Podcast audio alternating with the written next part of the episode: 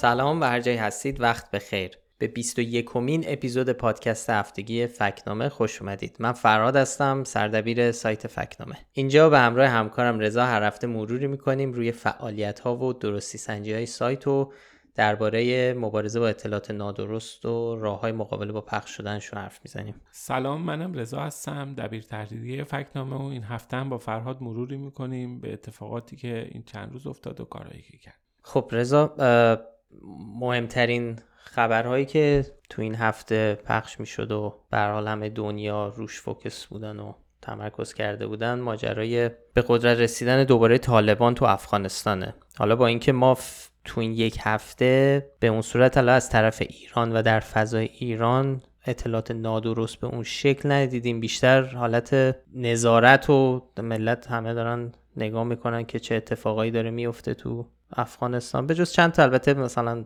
بحث چند تا عکس و اینا بود وگرنه از طرف مسئولای ایرانی این هنوز ما چیزی ندیدیم که یا شخصیت های ایرانی که بخواد بخوایم فکت چک کنیم. ولی ما تو طول این سالها فکر می‌کنم حداقل چهار بار ما فکت چک هایی داشتیم که یه جورایی ربطی داشتن به طالبان. یعنی یه جور موضوع اون فکت چک به نحوی درباره طالبان بود. فکر کنم جدیدترینشون و شاید جالبترینشون که الان یه مرور کوتاهی بتونیم بکنیم روی اینا ماجرای بحث مسئولیت طالبان در کشته شدن دیپلمات های ایرانی تو مزار شریف و خبرنگار خبرگزاری ایرنا که جزوشون بود.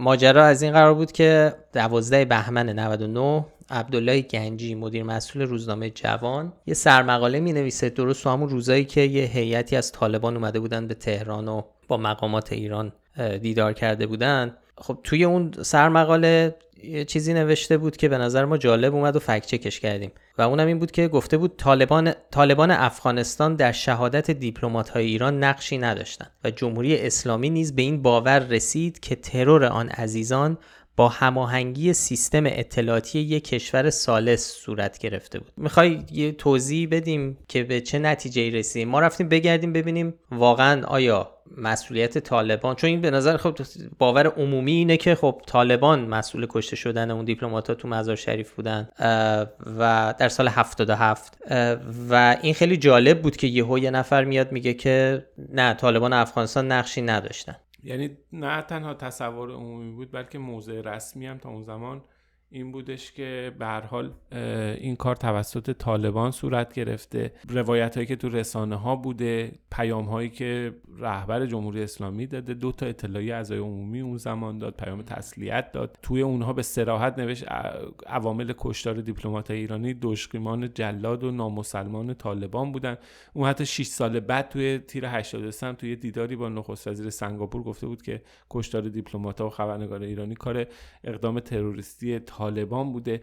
ولی به حال میگم حالا این حرفی که عبدالله گنجی زد رو میشه در راستای تغییر روی کرده ایران به طالبان هم ارزیابی کرد. از میانهای سال 99 بود که تقریبا مطالبی مطرح شد. شاید معروف ترینشون اون اظهار نظر احمد نادری نماینده مجلس بود که گفته بود جنبش اصیل طالبان آره هنوزم خیلی حرفش زده میشه آره سر صدا کرد. اما این دفعه دیگه به طور رسمی اومده بود آقای گنجی گفته بود که اصلا طالبان نقشی نداشتن و اون موقع هم تازه یه جایی ادعا کرده بود که احتمالا خامنه ای هم خبر داشته و می‌دونسته کار طالبان نبوده و به همین دلیل با جنگ مخالفت کرده. که خب این درست نیست. به هر حال ما شواهدی داریم که خامنه چندین بار بعد از عرض کردم تا 6 سال بعد از این واقعه هم گفته بوده این اقدام تروریستی طالبان بوده. اما خب به هر حال موضوع جالبی اینم بگم که خود سخنگوی طالبان هم توی تهران گفته بود این جمله رو تکرار کرده بود.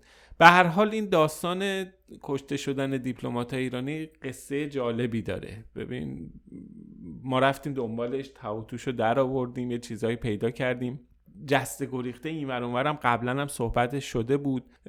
یه فیلمی هم محمد حسین جعفریان که تو این حوزه فعال تو افغانستان خیلی علاقه داره اون شاعره و مستندساز و اینها. یه فیلمی هم به عنوان چه کسی ما را کش ساخته بود که اتفاقا صدای نریشن فیلم هم بهروز هفخمیه فیلم فیلم جالبیه توش. درباره این مثلا رفته دنبال این موضوع ببینه که قضیه از چه قرار بوده. الله مدد شاه سوند تنها بازمانده اون حادثه است که توی این فیلم هم توی قبلا هم تو رسانه ها صحبت کرده. توی این فیلم هم میاد صحنه رو بازسازی می‌کنه و توضیح میده چه اتفاقی افتاد به هر حال ادعای مختلفی توی فیلم مطرح میشه. که بعضیش هم حالا نمیشم حالا به صورت بگیم که اینها هم قطعی و درست هستن. خیلی باید راستی آزمایی بشن. خیلی اصلا معلوم نیست که صحتش مثلا یه فیلم مستنده در زمین آره فیلم مستند. چون یه فیلم داستانی هم ساخته شد به اسم مزار شریف که دقیقا دقیقا. اون این دوتا ما هم اون فیلم داستانی رو برای این فکت چک دیدیم. همین مستند و من خودم دو سه بار دیدم. از اول تا آخر بررسی کردیم. مثلا میگم تو یه جایی از این مستند میره با یه آدمی که تو تصویرش سیاه و تو سایه نشسته صحبت می‌کنه ادعا می‌کنه این یه بازنشسته نیروهای امنیتی یه بازنشسته ارتش پاکستانه. اون آدم برمیگرده میگه که پرویز مشرف دستور قتل دیپلمات. خب اینا میگم اینا صرفا یه ادعاست و باید بالاخره رفت و سعد سقمش در به هر حال ماجرا ابعاد پیچیده ای داره دیگه.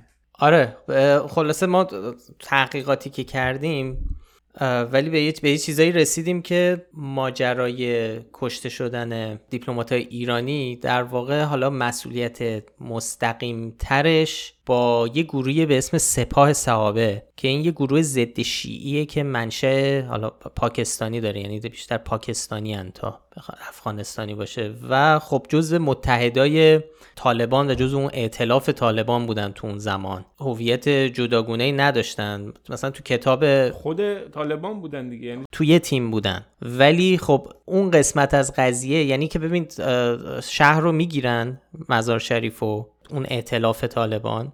ولی ظاهرا طبق حالا یه سری تحقیقایی که شده و طبق کتابهایی که اون موقع نوشته مثل کتاب طالبان اسلام و نفت نوشته احمد رشید تو این کتاب این گروه گروه سپاه صحابه رو مسئول می‌دونه. تو کتاب القاعده رهبری ایدئولوژی و آینده هم که نوشته بروس ریدله تو به همین موضوع اشاره می‌کنه. ولی اینجوری نیست که حالا مثلا طالبان افغانستان نقشی نداشتن. بالاخره اینا تو یه گروه اومده بودن. توی آرشیو اون زمان نیویورک تایمز ما پیدا کردیم که طالبان اون موقع هم گفته که این کار نیروهای خودسر بوده. یعنی عملا این مسئله یعنی اون طالبان رسمی به صورت رسمی سعی کرده در اون زمان هم از خودش سلب مسئولیت کنه.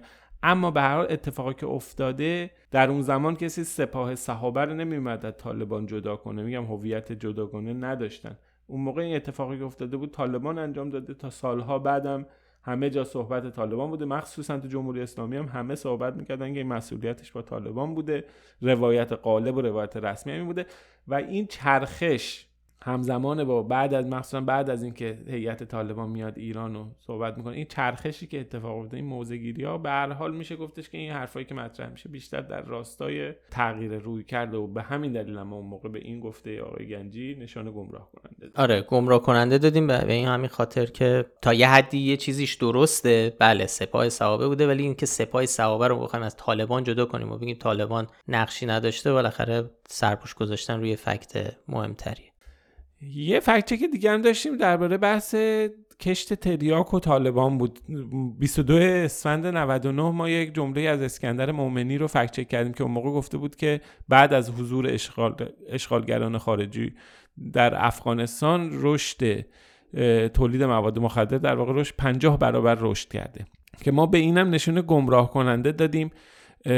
اتفاقی افتاده بود. بله تو این با نسبت به سال 2001 که مقایسه کرده بودن قبل از اینکه بر اون زمانی که طالبان مسلط شده بود اتفاقی که افتاد این بودش که طالبان به محض اینکه تسلط به افغانستان پیدا کرد اومد کشت خشخاش رو ممنوع کرد. اصلا یه بایه بگیر و ببند و یه خشونت بسیار زیادی.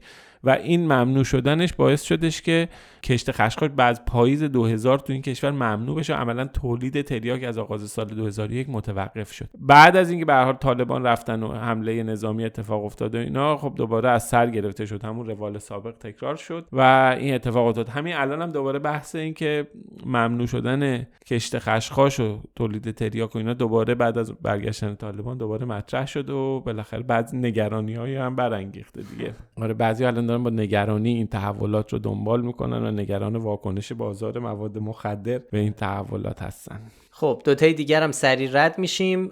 یکیش این بود که زمانی که قاسم سلیمانی کشته شد دی 98 یه پیامی پیام تسلیت طالبان برای کشته شدن قاسم سلیمانی. منتشر شد تو شبکه های اجتماعی و خیلی رسانه ها منتشرش کردن. خب ما بررسی کردیم و اصلا این واقعیت نداشت و یه اون تصویر تصویر ساختگی بود اون پیام تسلیت. حالا مفصلش و دلایلی که ما فهمیدیم این جلیه رو هم تو سایت نوشتیم که حالا رد میشیم. یه فکچه که دیگه هم که داشتیم حسن روحانی بود که تو مجمع عمومی سازمان ملل در سال 97 گفت که ما قبل از آمریکا با طالبان و القاعده می جنگیدیم که ما بهش نشان درست دادیم به خاطر اینکه آره تا قبل از 11 سپتامبر ایران در واقع خصومت داشت و تا حدی حتی نزدیک بود وارد جنگ هم بشه با طالبان همون بعد از ماجرای مزار شریف. ولی خب در حالا بعد از 11 سپتامبر مناسباتی ذره عوض شد و حتی یه سری شواهدی وجود داره که ایران با و با از اعضای القاعده حالا رفت آمدایی به ایران داشتن و اینا. بعد از اصلا 2001 که خب بالاخره شواهدی هم منتشر شد مثلا 2003 همونو میگم آره. آره یک گزارشی منتشر کرد که درباره ارتباط احمد وحیدی یعنی 17 سال پیش با ایمن از زواهری اون موقع سران القاعده بود این موقع این بحث مطرح شده بود و همیشه مطرح بوده دیگه این سالا. بگذاریم. چند تا چک کوتاه هم خیلی سریع مرور کنیم و بعدش هم بریم سراغ موضوع اصلی یعنی کرونا.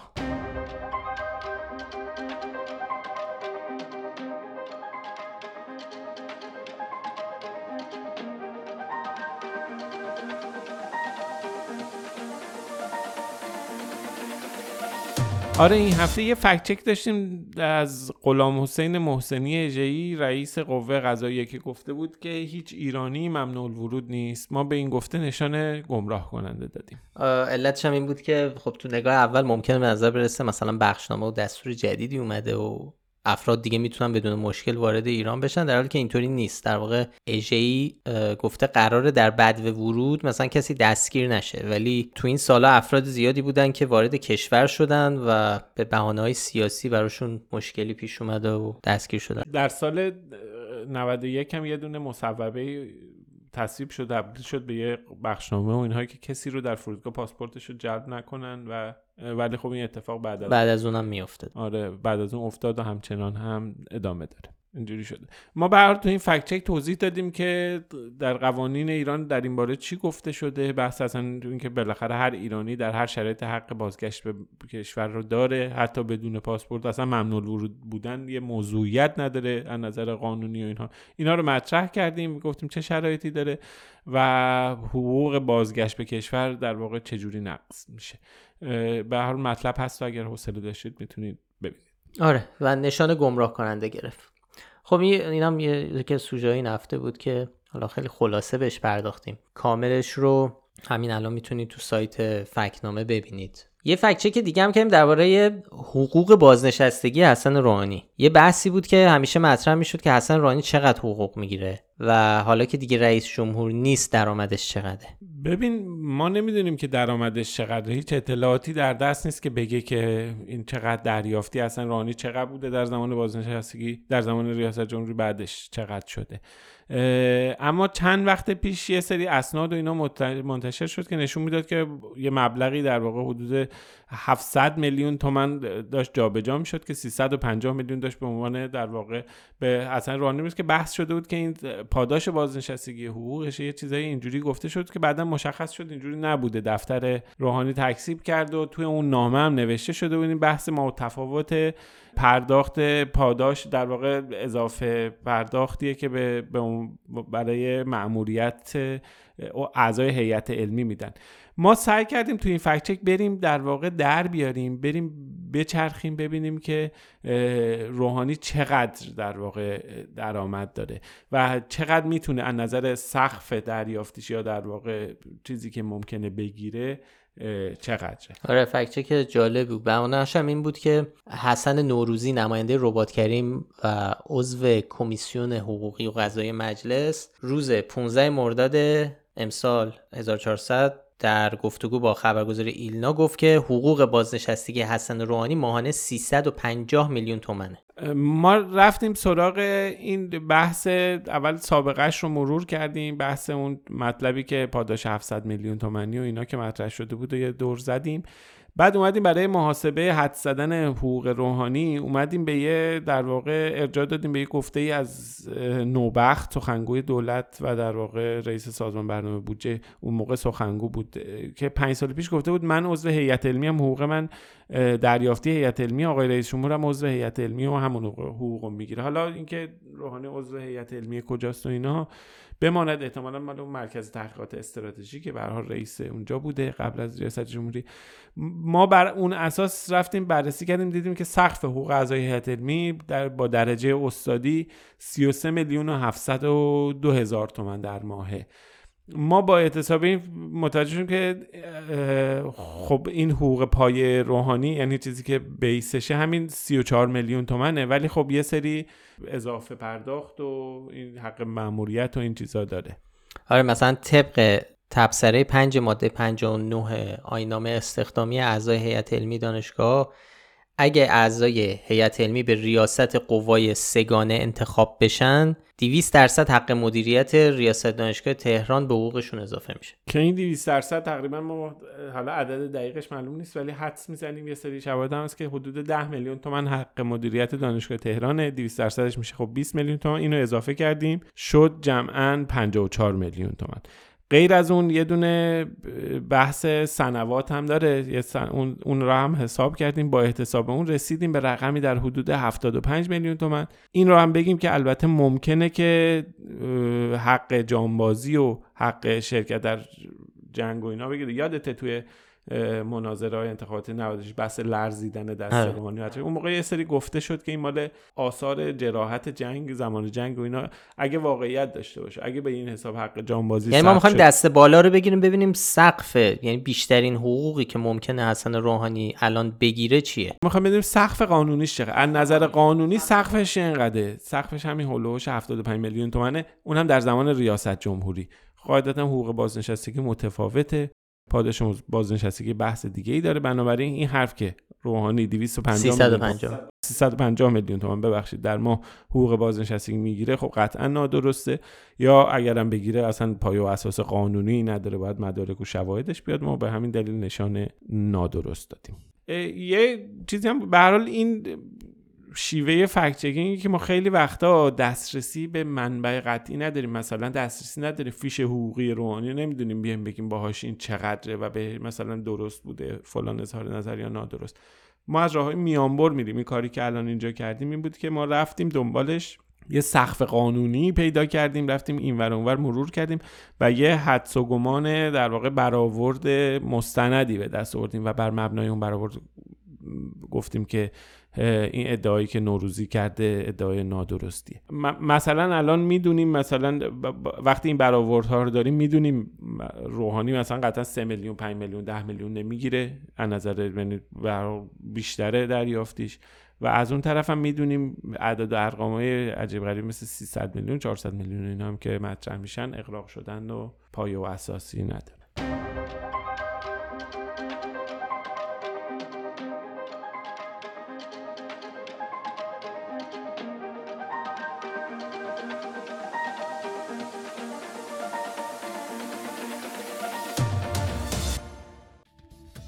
26 سالم بود. یعنی توی 26 سالگی توی چنین در واقع جایگاه قرار گرفتم. تونستیم در واقع بحث فناوری اطلاعات در بخش فرهنگ رو جا بندازیم. انصافا تبدیل شده به یکی از قطب‌های فناوری اطلاعات توی کشور و شاید بشه گفت نطفه مجموعه های تصمیم گیر در حوزه فضای مجازی تو اون بره زمانی بسته خیلی عالی. بریم سراغ یک فکچک دیگه.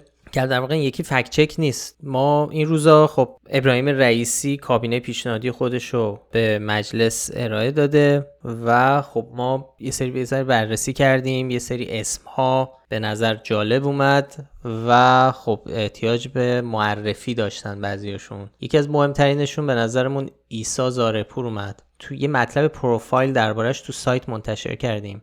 زارپور وزیر پیشنهادی ابراهیم رئیسی برای وزارت ارتباطاته. به حال برای فضای رسانه‌ای فعالیت‌های اجتماعی کلا بخشای مهمی از جامعه مدنی مهمه که بدونن اون کسی که می‌خواد بیاد و کار رو دست بگیره کی بوده چه پیشینه ای داشته و یه ذره باش آشنا بشن. آره زارپور معاون رئیس قوه قضاییه بود قبل از اینکه معرفی بشه به عنوان وزیر رئیس بخش آمار و انفرماتیک قوه قضاییه متولد 58 قبل از این در زمانی که 26 سال داشت در دولت اول محمود احمدی نژاد تو وزارت ارشاد مقام و مسئولیت گرفتون بخش رسانه های دیجیتال. تو بعضی از شرکت ها و مؤسسات عضویت داره. تو چهار تا مؤسسه که ثبت شده تو روزنامه رسمی ما رفتیم اونا رو در آوردیم. یکی از اعضای هیئت مؤسس جمعیه توسعهگران فضای مجازی پاک خودش میگه که من یکی از افرادی بودم که از سالها پیش جزو حلقه ای بودم حلقه ای رو اداره می‌کردم که این حلقه بعدا زمینه ساز تشکیل شورای عالی فضای مجازی شد. تا حالا تا الان در واقع اظهار نظر واضحی درباره مثلا طرح سیانت مجلس و اینترنت ملی و اینها نکرده. ولی توی مجموعه هایی که بوده همشون بحث از مدافعان این بحث بودن. مثلا همون جمعیت توسعهگران فضای مجازی پاک که آقای زارپور جزو مؤسسانش بوده اینا تو سایتشون که نگاه کنین یک عالم مطلب در این که باید اینو بسته بشه و اینترنت ملی باشه و حاکمیت به این شیوهی که به این قرائتی که این طیف دارن از حاکمیت بر اینترنت حاکم بشه و اینها میشه اشاره کرد. به هر حال تو این مؤسسات و اینها افرادی مثل مثلا با منیره حسینی خامنه که برادرزاده رهبر جمهوری اسلامی همکار اونجا. به هر حال این آقای زارپور یه روابطی داره یه کارهایی می‌کنه که میشه گفتش که برای محدود شدن اینترنت نگران کننده است. ما دنبال می‌کنیم فعالیتاش رو. بعد از حالا باید وایسیم که احتمالا حالا رأی اعتماد هم بگیره. ما بعد از اینکه وزیر شد قطعا دنبال خواهیم کرد و زیر ذره بین خواهیم داشت. خیلی ممنون. حالا ما قطعا نمی‌رسیم که همه وزیرا رو بخوایم اینجوری بررسی کنیم ولی داریم نگاه می‌کنیم که بتونیم ببینیم چند تا وزیر دیگه که خلاصه خبرساز شدن تو این. وزیر پیشنهادی دیگه که این چند وقت خبرساز شدن مثل وزیر فرنگ و ارشاد. وزیر نه بحث تو بحث اقتصادی هم داریم کار می‌کنیم. حالا امیدواریم که برسیم در بیاد. یه دونه هم قبلا کار کردیم. یه دونه از چیزا آقای حجت عبدالملکی که الان خیلی اظهاراتش هم تو شبکه های اجتماعی اینا مطرح میشه. من دیدم حتی تو سایت های ایران ارجاع داده بودن. وزیر پیشنهادی رفاه. ارجاع داده بودن به اینکه عبدالملکی همونیه که از فکتنامه نشان شاخدار گرفته. این رو هم توی آره توی دونه از سایت های عبدالملکی اون موقع گفته بود اقتصاد ایران بازتر از چینه. به یه شاخص اشتباهی ارجاع داده بود توی مناظری با دکتر فرهاد نیلی اون موقع پادکست هم حرف زدیم درباره. آره. خلاصه خیلی اظهارات بامزه داره ما همین یه دونه رو گرفتیم ولی حالا رأی اعتماد که بیاره. سه تا از وزیرای پیشنهادی ابراهیم رئیسی الان تو فکنامه پروفایل دارن که حداقل یکی از گفته هاشون رو ما فکت چک کردیم. یکیش که همین آقای عبدالملکی که برای وزارت رفاه پیشنهاد شده. یکی دیگه آقای زارپور که الان حرفش رو زدیم یه فکت چک داره. و نفر بعد رستم قاسمی. این سه نفر توی فکنامه پروفایل دارن. رستم قاسمی گمراه کننده گرفت. خاطر حرفش که گفته بیشترین فروش نفت تاریخ ایران در سال 90 و 91 رقم خورد.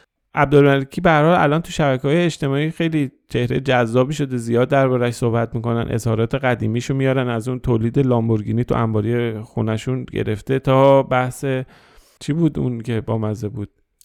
پارکینگ های کره جنوبی پارکینگ های کره ساخته شده که ماشین آمریکایی نتونه بره. آره که مثلا سانتافه میره شورلت نمیره اینا حالا کسی توضیح نمیده که اندازه اینا چه با هم دیگه چه فرقی می‌کنه و اینا. خدای. خدا به هر حال ما زیر ذره بین داریم منتظریم که حرفای آقای عبدالملکی رو در مقام وزیر ببینیم که چی میگه و اینها. بشینیم با اشتیاق کامل فکت چک کنیم. همه همه وزیران همه وزیر. همه همه وزیر. خیلی خب بریم سری بریم دیگه. خیلی طولانی داره میشه. آره تا اینجا خب خیلی سعی کردیم سری فکت چک های هفته رو مرور کنیم و خلاصه بگیم. دیگه باید بریم سراغ موضوع اصلیمون که مثل موضوع اصلی هفته گذشته متاسفانه باز هم درباره کروناست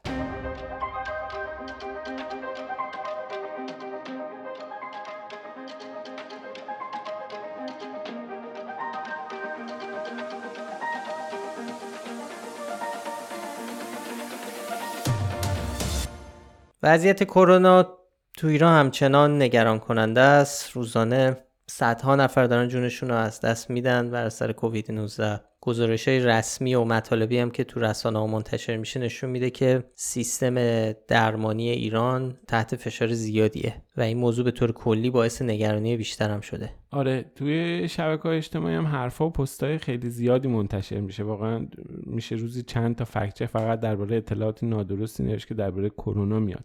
متنوع هم هستن هم خبرهای فیکن هم آمارهای گمراه کنندن.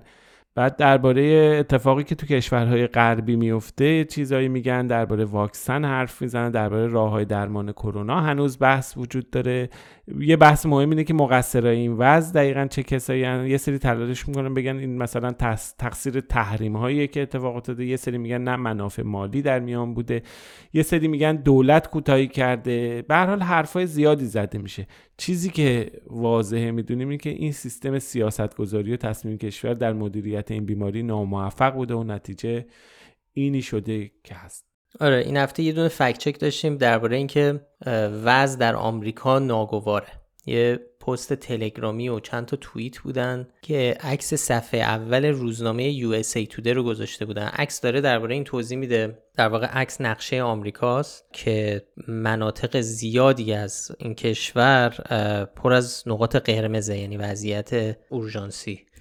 وضعیت بد به لحاظ کرونا و اینکه آمریکا وارد موج چهارم کرونا شده. این پستا در واقع نوشتن بیا بیایم ببینین این اینم نتیجه واکسن آمریکایی که خود روزنامهشون هم داره همینو میگه و در واقع می‌گفتن که علار...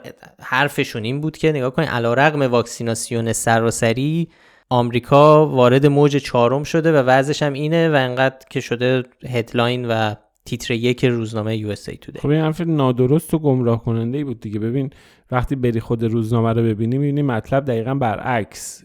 صفحه اول و چهار صفحه داخلی پر از مطالب و مقالاتی که داره صحبت می‌کنه. ببینید نتیجه واکسن نزدن در خیلی از ایالت این بوده که گونه دلتا در واقع بیاد و گسترش پیدا کنه. آره ما مثلا رفتیم سراغ آمارای کرونا تو آمریکا. خب طبیعتا این آمار مربوط به زمان مشخصه.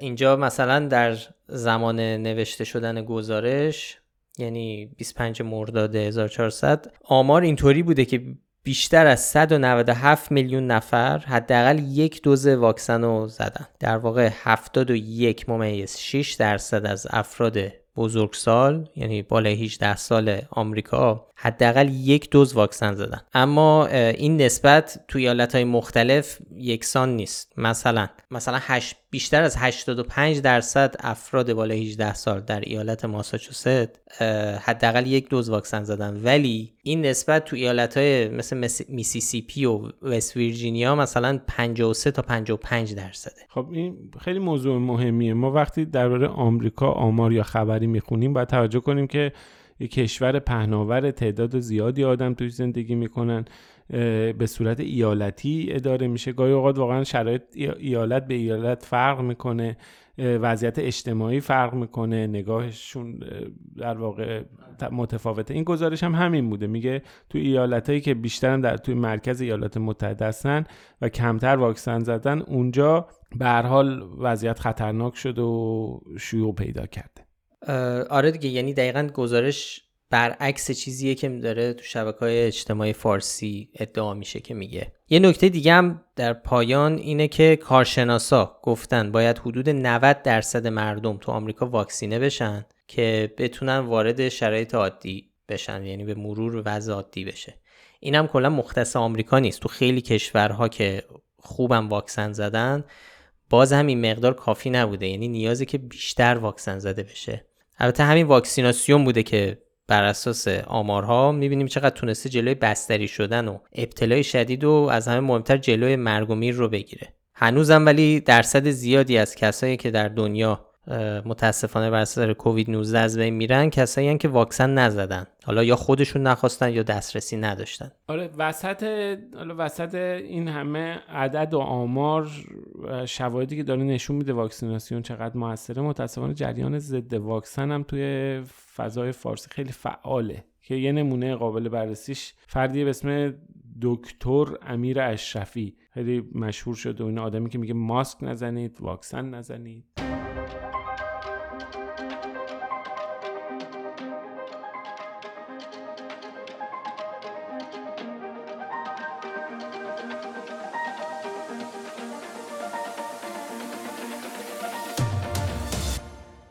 ویتامین سی تزریقی درمان کرونا یعنی کرونایی که مریض یک ساعت هم تا مرگ فاصله داره رو می‌تونه توی با ویتامین سی تزریقی تو دوازده ساعت برگردیم و مریض رو مرخص کنی یعنی در این ولی اگه دیدین یه مریضی بر نمیگرده همینجور دوزو ببرین هیچ احتیاجی نیست. ببینید به بیمارستان کارتون نمی‌کشه. اگه هم بخواد بکشه دیرتر بریم بیمارستان. شانس موفقیت و زنده موندنتون تمام این واکسن هایی که الان داره زده میشه چون که هنوز مرحله کارآزمایی بالینیش رو دارن روی ما انجام میدن. بنابراین یه چیزی نزدیک به 50 درصد نیست ولی چیزی که وجود داره ایستی بین یک سوم تا یک پنجمش دارونما است که احتمالاً تمام حروف الفبایی که جلوی کرونا خواهند گذاشت و در آینده خواهند اومد اینا همش ساخته کدوم آدم عاقلی میره این واکسن رو می‌زنه؟ و بدن رو گرم نگه دارن کسایی که به خصوص تب سرد همین هم که الان تو واکسن ها وجود داره کنترل پذیره یه جوری با هم باش. و بازم بازم میدارم امسا کازم به دلیل همون تب گرم و خشکی داره بسیار داروی خوبیه. آره این آقای امیر اشرفی که گفتی اخیرا خیلی معروف شده. تو این یه هفته گذشته چند نفر برای ما در واقع ویدیوهاشو فرستادن ادعاشو فرستادن و خواستن که ما روش کار بکنیم. و واقعا هم به نظرمون اومد که واقعا جا داره که بیشتر متمرکز بشیم روی ادعاهای این آقای اشرفی به خاطر اینکه واقعا داره حرفاش ظاهرا طرفدار پیدا می‌کنه. به عنوان نمونه رفتیم سراغ یکی از ویدیوهاش. به نظر می‌رسه که, که یه live اینستاگرامیه. حجم زیادی از اطلاعات نادرست و تئوری های توطئه بی اساس درباره واکسن و کرونا و این موضوع میگه. زبونش هم نگاه کنید در, در نگاه اول به نظر میاد علمیه. خیلی هم اعتماد به نفس داره. چیزایی میگه که واقعا نادرسته. آره دونه دونهشو میشه fact check کرد و میشه نشون داد که اشتباه. حالا دربارهش کار می‌کنی. فقط من یه چند تا نمونه از اظهار نظرشو بگم اینجا. میگه کسی که کرونا می‌گیرد و کسی که واکسن کرونا رو می‌زند دچار کمخونی می‌شود. کسی که کرونا نگرفته هیچ رعایتی لازم نداره. نه دارو نه ماسک نه شستن دستها با مواد شوینده الکلی. میگه دمنوشای گرم مثل آویشن آب ولرم و لیمو و زنجبیل درمان کرونا یا جلوگیری می‌کنه. میگه جوش شیرین و بخور بدن. بخور بابونه و بخور سیر و پیاز و گرم کردن بدن با کندور حتی محدود به داروهای گیاهی یونانی داروی شیمیایی هم پیشنهاد می‌کنه. میگه دارویی است که درگیری 100 درصد خوب می‌کنه. ویتامین C تزریقی میگه درمان کرونا ولی خطرناکترین چیزی که میگه اینیه که میگه اگر علائم کرونا داشتید بیمارستان نرید. یعنی هرچی دیرتر به بیمارستان برید شانس زنده بوندن تو این خیلی حرف خطرناکیه. میگه شانس زنده بیشتره. چرا؟ چون برسید اونجا در واقع میگه برسید میگه برسید بیمارستان اونجا به خاطر روش های اشتباهی که داره عمل میشه بهش و ضد عفونیایی که کردن این خطر بیشتری براتون داره. خب این حرفای خیلی عجیب غریبه. اینا تازه همه فقط تو یک ویدیوی تقریبا یک ساعته است. که ما حالا رو این داریم کار می‌کنیم ولی قطعا ما در آینده نزدیک یه مطلب مفصلتر درباره این آقا باید کار کنیم و می‌کنیم. می‌دونی چرا؟ چون این بحث خطر چون این ظاهر علمی داره ممکنه یه آدمی گول بخوره. ببین مثلا میگم اون آقای تبریزی ها میگه میگه روغن بنفشه و اینا. تکلیف گروه بزرگی از جامعه خب با این آدم مشخصه. ولی وقتی یکی میاد مثلا شروع می‌کنه اصطلاحات علمی به کار می‌بره و اینا میشه ممکنه افراد گول بخورن احتمال میره و این خطرناکتر می‌کنه وجود یه چنین موجوداتی. در واقع برای گسترش اطلاعات نادرست خیلی خطرناکتر و خیلی زیانبارتر از مثلا افرادی مثل حالا تبریزیان اونا هم به جای خود ولی اینا رو باید حواسمون واقعا بهشون آره ولی این این که چون تو قالب علمی میاد این بحث رو مطرح می‌کنه و اسم دکتر در واقع کلمه دکتر پشت اسمشه و از استرالیا هم هست و می‌دونین این, چیزا همه توی اعتماد کردن خیلیا به اینجور افراد بیشتر میشه. داروی امام کاظم هم گفته بود؟ مثلا باز یکی از حرفایی که یه جای دیگه می‌زنه اینه که میگه قسم حالا این حرف این آقایی که میگه قسمت S2 این واکسن ها در واقع رو نانو ربات نانو چیپ های کربن داره و اینا میشه با امواج کنترل بشن از پوست و استخوان رو بشه یه جای دیگه هم می‌گفت که واکسن ها خاصیت مغناطیسی میدن به بدن که ما قبلا هم فکت چک کرده بودیم درباره حرف زده بودیم. این قضیه رو. یه بحث دیگه یه جای دیگه هم میگه قطعا ماسک نزنید به مردم میگه ماسک نزنید. ماسک ها الیاف سمی می‌زنن بهشون. از ماسک زدن در برید هر جوری میشه. ببین اینا خب ادعای خیلی خطرناکه. ولی یه چیزی که تکلیف رو برای من روشن کرد با ایشون و به نظرم هر جا شنونده های عزیز هر جا دیدید کسی در این باره داره حرف می‌زنه همون لحظه بدونید که این آدم حرفاش منشه علمی نداره و اونم طبع گرم و سرده. که این آقام دوباره یه جا دیگه گفته بود که حالا بماند که حرف از داروی ما موسا کازم می‌زنه تو این ویدیو که میگه بسیار گرم و خشک است داروی قوی است طبقه بندی داروی در طبقه بندی داروی طبیعی است. یعنی هم میگه داروی امام کاظم هم میگه طب... طبع گرم و خشک داره. حرف یعنی چند بار تو طول این ویدیو حرف از اینکه می‌زنه میگه بدن تو طبع بدنتون رو باید گرم نگه دارید و از این حرفا. ببینید تا کسی این این طبع گرم و سرد متاسفانه خب تو ایران یه جورایی پذیرفته شده است. یعنی خیلیا فکر می‌کنن یه فکت واقعیه خب طبع گرم یه سری غذاها گرمن یه سری غذاها سردن. تب نه. زردالو بخوریم سردیمون نمی‌کنه. نه اینا اصلا هیچ پای و اساس علمی نداره. می‌دونم حالا خیلی عصبانی میشن خیلی هم ناراحت میشن قرار انتقاد بکنن و دلیل و مدرک بیارن از ابو علی سینا. فکت بیارن. ولی پای و اساس علمی نداره. نه اصلا هیچ چیزی اصلا علمی نداره اصلا نه سردی نه گرمی اینا تو علم پزشکی جایی ندارن. بله تو علوم قدیمی و سنتی یه زمانی حکما و اینا روی این قضیه کارشون رو انجام می‌دادن. ولی در علم پزشکی این بحثا وجود خارجی ندارن. برای همین اگه کسی دیدید داره تو قالب بحث علمی هر خیلی جدی حرف از طبع گرم و سرد می‌زنه همونجا می‌تونید قطع کنید با خیال راحت و بفهمید که این حرفاش علمی نیست و برید. یه چیزی هم من بگم اگه حالا به حال ممکنه این ور آدم گول بخوره این حرفای همین امیر اشرفی و اینا رو بشنوه. نمی‌دونم درباره آبشار سایتوکاینی در افرادی که واکسن زدن حرف می‌زنه و نمی‌دونم در پروتئین اس و اینا ممکنه کسی گول بخوره. یکی از راهاشونه کرد که این دیدیم که داره راجع به اینها صحبت می‌کنه. همین به نظر من تکلیف رو مشخص می‌کنه. همین چیزی که توصیه این آدم برای مهار کرونا داروی امام کاظمه. یعنی آدم راجع به اینم صحبت می‌کنه. این تکلیف خیلی ها رو مشخص می‌کنه یا مطالب از این جنس. حالا به حال ما داریم روش کار می‌کنیم و ما قطعا یه چیزایی منتشر می‌کنیم و به نظر میاد واقعا نمی‌تونیم محدود بمونیم به همین ویدیویی که داریم در باشه هرچه این ویدیو منبع لایزال پرت و پلاست واقعا. به ما میگن که بیطرفی رو حفظ کنید.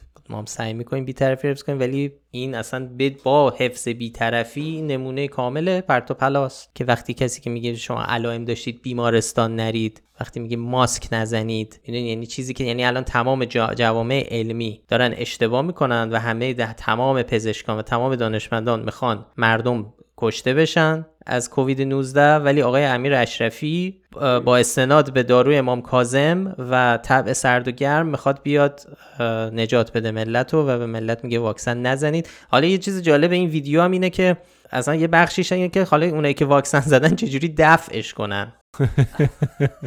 خب ببینین آخه. پیشنهاد دو هجامت بکن. نه نه نه میگو هجامت نکنی. کمخونی میشه کمخونی درست میشه. چون واکسن باعث کمخونی میشه هجامت کنید بدتر میشه. خلاصه این حرفا واقعا باید بهش پرداخت. اینها به نظر من شخصا نمی‌دونم رضا نظرش چیه نظر من شخصا از خیلی فکت چک های شاید موضوعات سیاسی اقتصادی این چیزا واجبتر باشه به خاطر اینکه مستقیما با جون مردم و سلامتی مردم در ارتباطه. منم موافقم دیگه چیکار کنم؟ من شما رئیس ما نه جدا مخالفی. نه به هر مهم مسئله مرگ و زندگی. ببین اگه کسی واقعا فکر کنه حرفای این آدم درسته و بخواد عمل کنه خب خب خیلی خیلی اینا تاثیر بدی می‌ذاره. یعنی با جون آدما داره بازی بعد کلا کار بکنیم بیشتر. حالا ما می‌خوایم مفصلتر بهش می‌پردازیم به آقای به حرفای آقای امیر اشرفی که ماشاءالله خیلی هم فعال. خب خیلی ممنون که پادکست فکتنامه رو گوش می‌دید. خوشحال میشیم این پادکست رو به بقیه هم معرفی بکنید. برای پیدا کردن ما کافی اسم فکتنامه رو به فارسی یا انگلیسی تو اپ های پادکست جستجو کنید.